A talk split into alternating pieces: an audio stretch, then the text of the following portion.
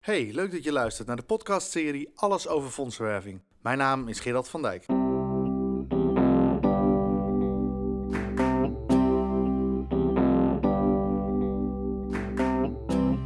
Je luistert naar een podcast van Krantio Fondsenwerving.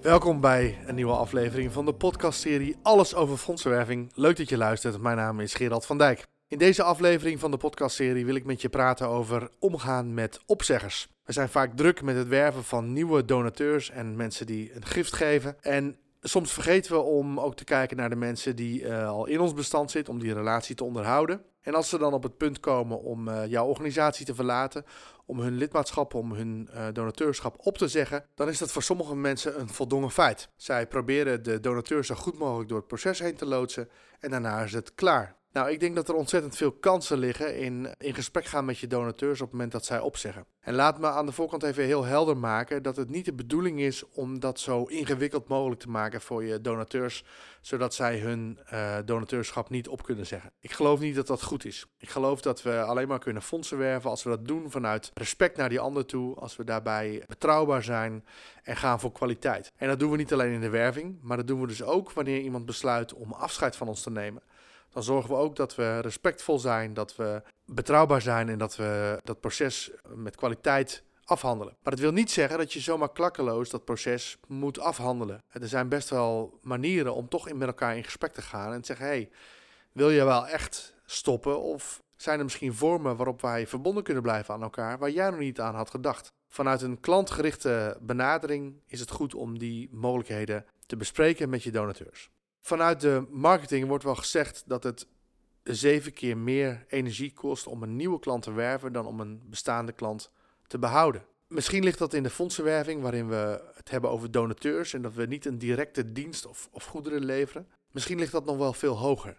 Uh, we weten dat het ongelooflijk ingewikkeld is om mensen structureel te laten geven. Daar gaat tijd overheen, daar moet je de relatie voor opbouwen en uh, dat kost heel veel energie. Daarnaast spelen er een aantal ontwikkelingen in de markt die ook relevant zijn om te gaan kijken naar het behouden van je bestaande donateurs en het omgaan met opzeggers. Een daarvan is bijvoorbeeld de afbouw van de aftrekbaarheid van giften. De mate waarin je de, je giften mag opvoeren en het percentage wat je daarvan mag aftrekken, dat is aan het aflopen naar beneden. Dat wil niet zeggen dat sommige mensen die al fan zijn van jouw organisatie daar ook echt hun keuzes op baseren. Maar voor nieuwe mensen zou het wellicht een overweging kunnen zijn om minder giften te geven, omdat ze daarvan naar verhouding meer zelf betalen en de Belastingdienst minder meebetaalt. Er zijn ook nog andere ontwikkelingen die wellicht invloed hebben op het bestand van je donateurs. Zo lijkt er nieuwe wetgeving in de maak die zegt dat als een donateur twee jaar lang niet aan jouw organisatie heeft gegeven, dat je verplicht bent om deze persoon actief uit je bestand te verwijderen. En dat betekent dat het veel moeilijker wordt om ook een oude gever, een oude donateur weer te reactiveren. Daarnaast zouden er ook nog ontwikkelingen kunnen komen over het Bel me wel register.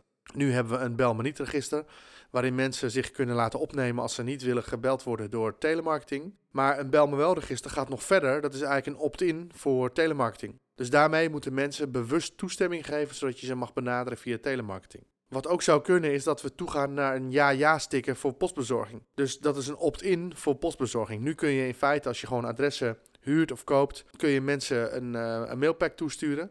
Uh, maar mocht er een, een uh, opt-in komen voor postbezorging, dan mag dat alleen wanneer mensen daar toestemming voor hebben gegeven. Met andere woorden, het behouden van je donateurs en het, en het behouden van mogelijke opzeggers wordt dus nog belangrijker. Nou, voordat we inzoomen op waarom mensen zouden kunnen opzeggen, wil ik eigenlijk beginnen met uh, stil te staan bij waarom mensen geven. En René Bekkers, misschien ken je hem wel, hij is hoogleraar aan de VU in Amsterdam. En hij heeft acht geefmotieven in kaart gebracht. Redenen waarom mensen zouden kunnen geven. Ze staan in willekeurige volgorde, maar ik wil er acht met je doornemen. De eerste is omdat er behoefte is aan giften. Dus er is een maatschappelijke aanleiding die oproept om te geven. Tweede is omdat er concreet gevraagd wordt te geven. Dus misschien wel iemand uit het netwerk van die persoon die zegt: hey, ik uh, loop collecten voor die club of ik uh, ga me inzetten met een uh, evenement. Wil je me sponsoren of iets dergelijks? Dus iemand vraagt persoonlijk: wil je geven? Het kan ook zijn, een geefmotief kan ook zijn omdat het weinig kost en soms zelfs iets oplevert. Nou, denk aan de aftrekbaarheid. Maar het kan ook zijn bijvoorbeeld het tekenen van een petitie. Waarin je achter een bepaald onderwerp gaat staan en het kost je eigenlijk niet zoveel, dus je doet wel mee. Een ander geefmotief is omdat anderen niet geven. Dus er is iets aan de hand waar te weinig aandacht voor is, waar te weinig aan gegeven wordt en, en daarom geef jij juist wel. Het kan een motivatie zijn. Wat ook zou kunnen is omdat anderen zien dat je geeft. Dan gaat het veel meer over je reputatie en je imago. De kunst is om daar als fondsenwerving geen oordeel over te vellen. Het kan best zijn dat iemand geeft omdat anderen het dan zien. Maar wat de reden is voor iemand om te geven, vind ik eigenlijk wel belangrijk om te herkennen in het gesprek. Zodat ik daar, als het in een persoonlijk gesprek plaatsvindt, ook op kan inspelen. Maar ik probeer daar geen oordeel aan te koppelen. Het is ieder vrij om vanuit eigen motivatie te geven. Het kan ook zijn, uh, dat is de zesde geefmotief, omdat het genoegen geeft. Dus het geeft voldoening om bij te dragen aan iets dat groter is dan jijzelf. Het kan ook zijn omdat men om het doel geeft. Dus is een specifiek doel. Misschien heeft diegene dat van thuis uit meegekregen. Misschien was er een dierbaar familielid nauw bij betrokken. Er kunnen allerlei redenen zijn waarom mensen heel erg om dat doel geven. En tot slot, het achtste geefmotief is omdat de gift werkt omdat het gewoon effectief is wat er gebeurt. Het is goed om uh, deze acht geefmotieven te kennen en te herkennen. Ook als mensen contact met jou opnemen om hun donateurschap op te zeggen. Want je kunt namelijk vragen: wat was voor u destijds, misschien korter of langer geleden, de motivatie om te geven? En soms kan het zijn dat je een oude liefde weer uh, in vuur en vlam zet. En dat mensen, terwijl ze met jou in gesprek zijn, tot de conclusie komen: ja, eigenlijk vind ik het nog steeds belangrijk. Dus misschien wil ik toch wel blijven. Bedenk hoe dan ook in het gesprek dat jij het gesprek leidt. Jij weet hoe je met mensen om moet gaan. Je weet welke opties er zijn binnen je organisatie. Je donateur heeft een bepaalde wens of een bepaalde missie, namelijk om op te zeggen. Maar jij leidt dit gesprek, jij leidt deze dans. En het is zinvol om je vooraf af te vragen hoe jij deze dans, dit gesprek, op een prettige manier kan leiden, zodat het voor jou en voor die ander prettig is. Dat wil niet zeggen dat je daarmee volledig moet kruipen ik zeg, maak bewust even gebruik van dit woord om het duidelijk te maken. Het wil dus niet zeggen dat je moet kruipen voor de wensen van je donateurs. En jij wil ook dat ze eigenlijk verbonden blijven aan je missie. Dat mag je best uitspreken. Je mag ook best uitspreken dat je jammer vindt dat iemand wil opzeggen. Er zit een balans tussen het gesprek leiden en verkennen of dat er nog mogelijkheden zijn om iemand te laten blijven. Versus niet klantvriendelijk werken en vervelend zijn. En mensen zeggen, nou, die club, als je er helemaal aan vast zit, dan, eh, dan kom je er ook nooit meer vanaf. Dat wil jij zelf ook niet. Als je van e energieleverancier wil veranderen of van zorgverzekering, dan is het heel vervelend als je dat moeilijk wordt gemaakt. Ik heb een tijdje terug zelf nog ondervonden bij een, uh, een sportclub waar ik eigenlijk al veel te lang niet meer was geweest. En mijn vrouw zei, nou, misschien is het nu tijd om je lidmaatschap te beëindigen. Nou, uiteindelijk kon ik haar daar geen ongelijk in geven. Maar ik heb op een zeker moment anderhalf uur in de aan de telefoon in de wacht gestaan. Nou, dat is echt gewoon niet oké. En ik hoop echt van harte dat jouw organisatie daar niet aan meedoet. Laten we open zijn en toegankelijk zijn. Niet alleen als mensen hun gift aan ons kwijt willen, maar ook als ze niet meer betrokken willen zijn bij onze organisatie. Het is belangrijk in een gesprek, stel je voor dat iemand je belt uh, om op te zeggen, dat je even contact maakt. Uh, als het goed is, heb je een CRM, kun je even opzoeken wie diegene is. Hoe lang is hij of zij aan jouw club verbonden? Vind je nog meer historie terug? En dan kun je het even noemen. Je kunt zeggen, zo meneer de Vries, ik zie dat u al uh, zeven jaar aan onze organisatie geeft. Ehm, mag ik beginnen door u daar hartelijk voor te bedanken, want mede dankzij uw steun hebben we veel kunnen bereiken. Wat was voor u destijds een reden om uh, aan onze organisatie te geven?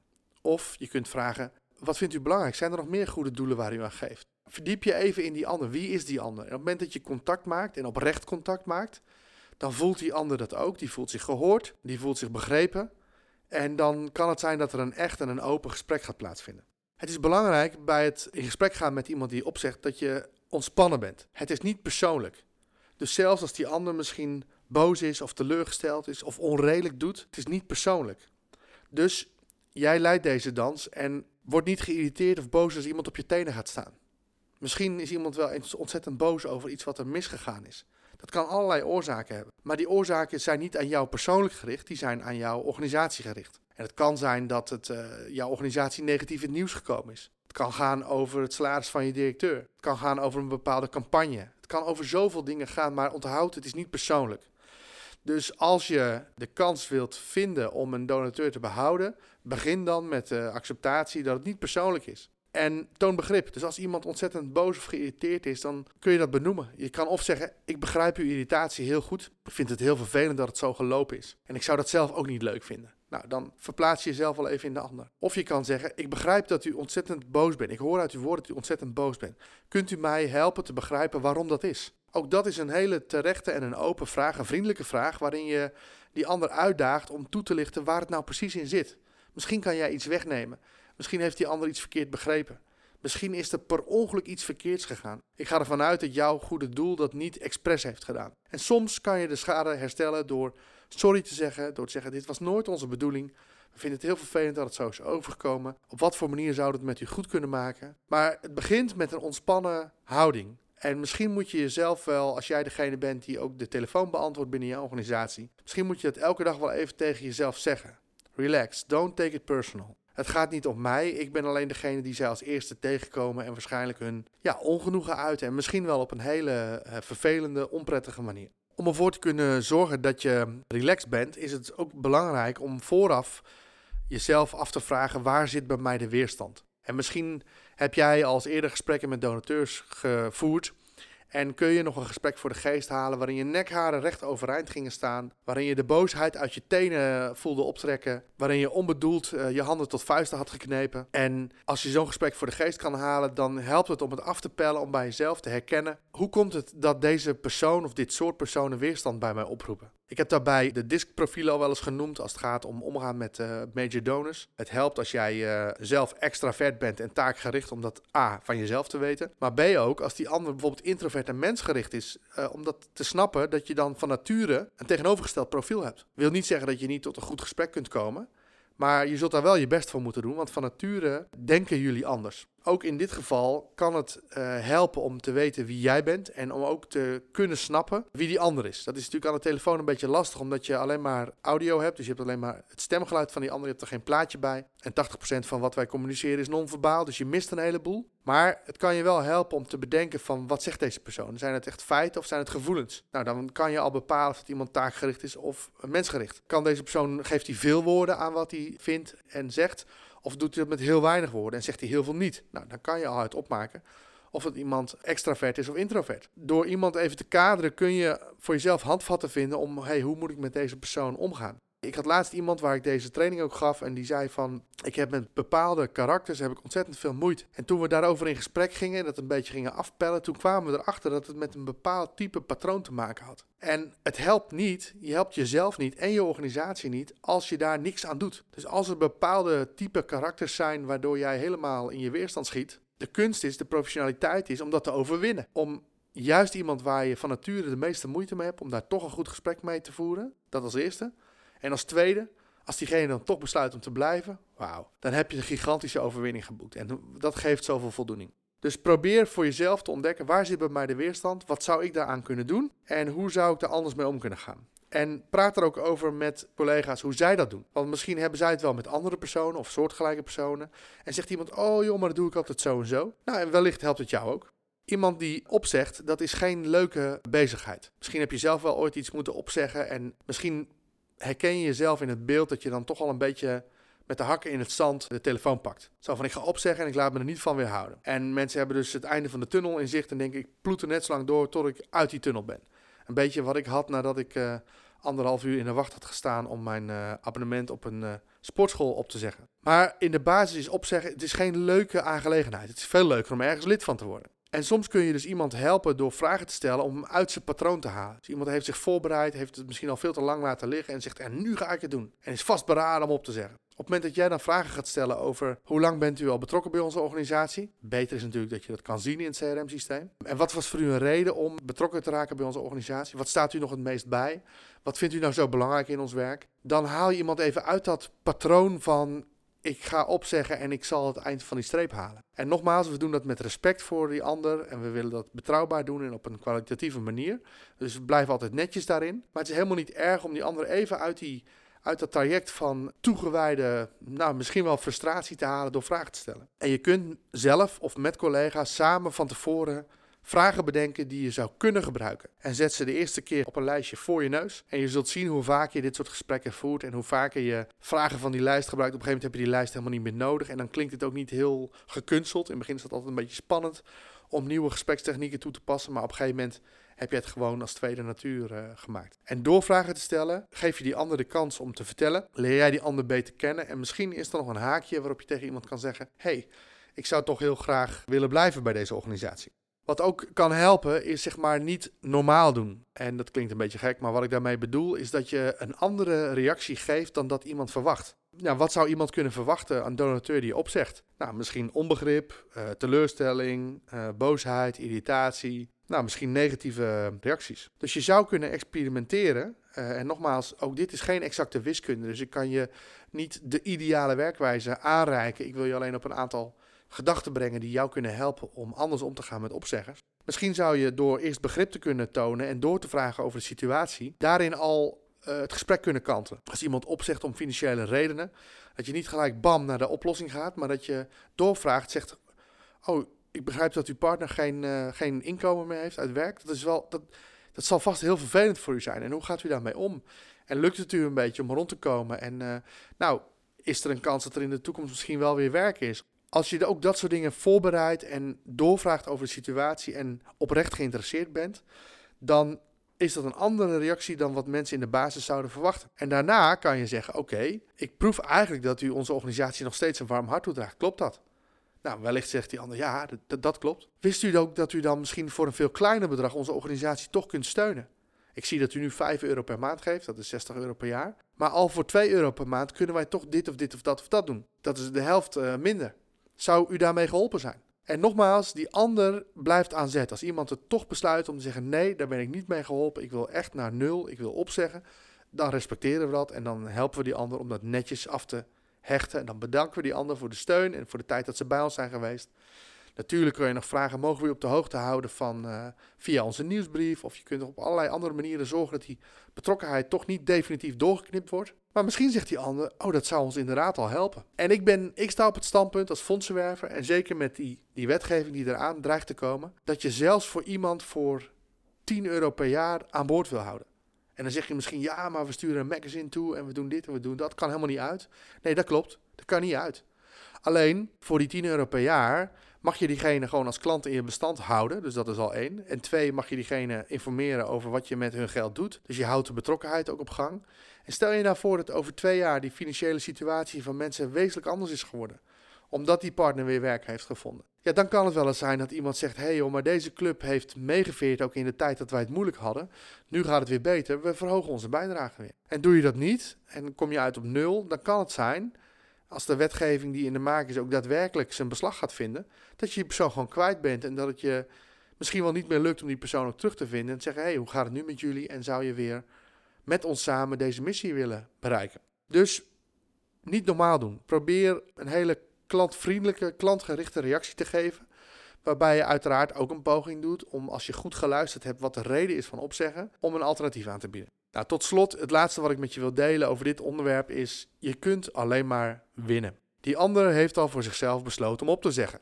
Dat besluit heeft hij of zij al genomen voordat hij of zij de telefoon pakt om jou daarover te informeren. Dus als je een gesprek helemaal verprutst, je komt niet uit je woorden, je, vraagt de verkeerde dingen, of je zegt het op zo'n manier dat die ander nog, uh, dat het olie op het vuur is en dat hij helemaal explodeert aan de telefoon. En het, nou, dan heb je niks verloren, want die ander was toch al van plan om op te zeggen. Het enige wat je kunt doen is winnen. En je zou kunnen winnen. Maak er voor jezelf een beetje een spel van of een sport van. Om te kijken van hoe kan ik die ander bereiken zodat hij toch in staat is om bij ons te blijven. En dat hij als hij de volgende ochtend wakker wordt, daar geen spijt van heeft. Want dat is natuurlijk een belangrijke voorwaarde.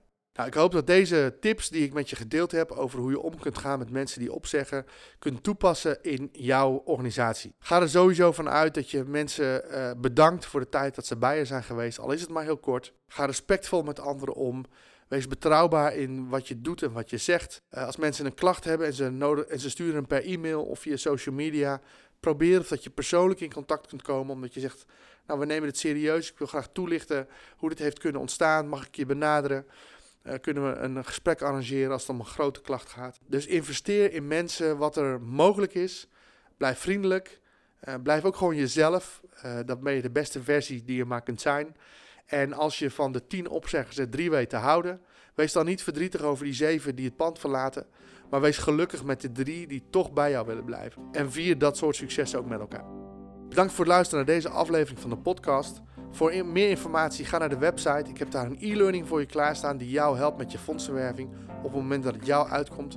En er staan een heel aantal gratis downloads voor je klaar die je zo van de website kunt plukken en meteen kunt toepassen binnen jouw organisatie. Ga daarvoor even naar www.grantiu.nl. Bedankt voor het luisteren en graag tot de volgende keer.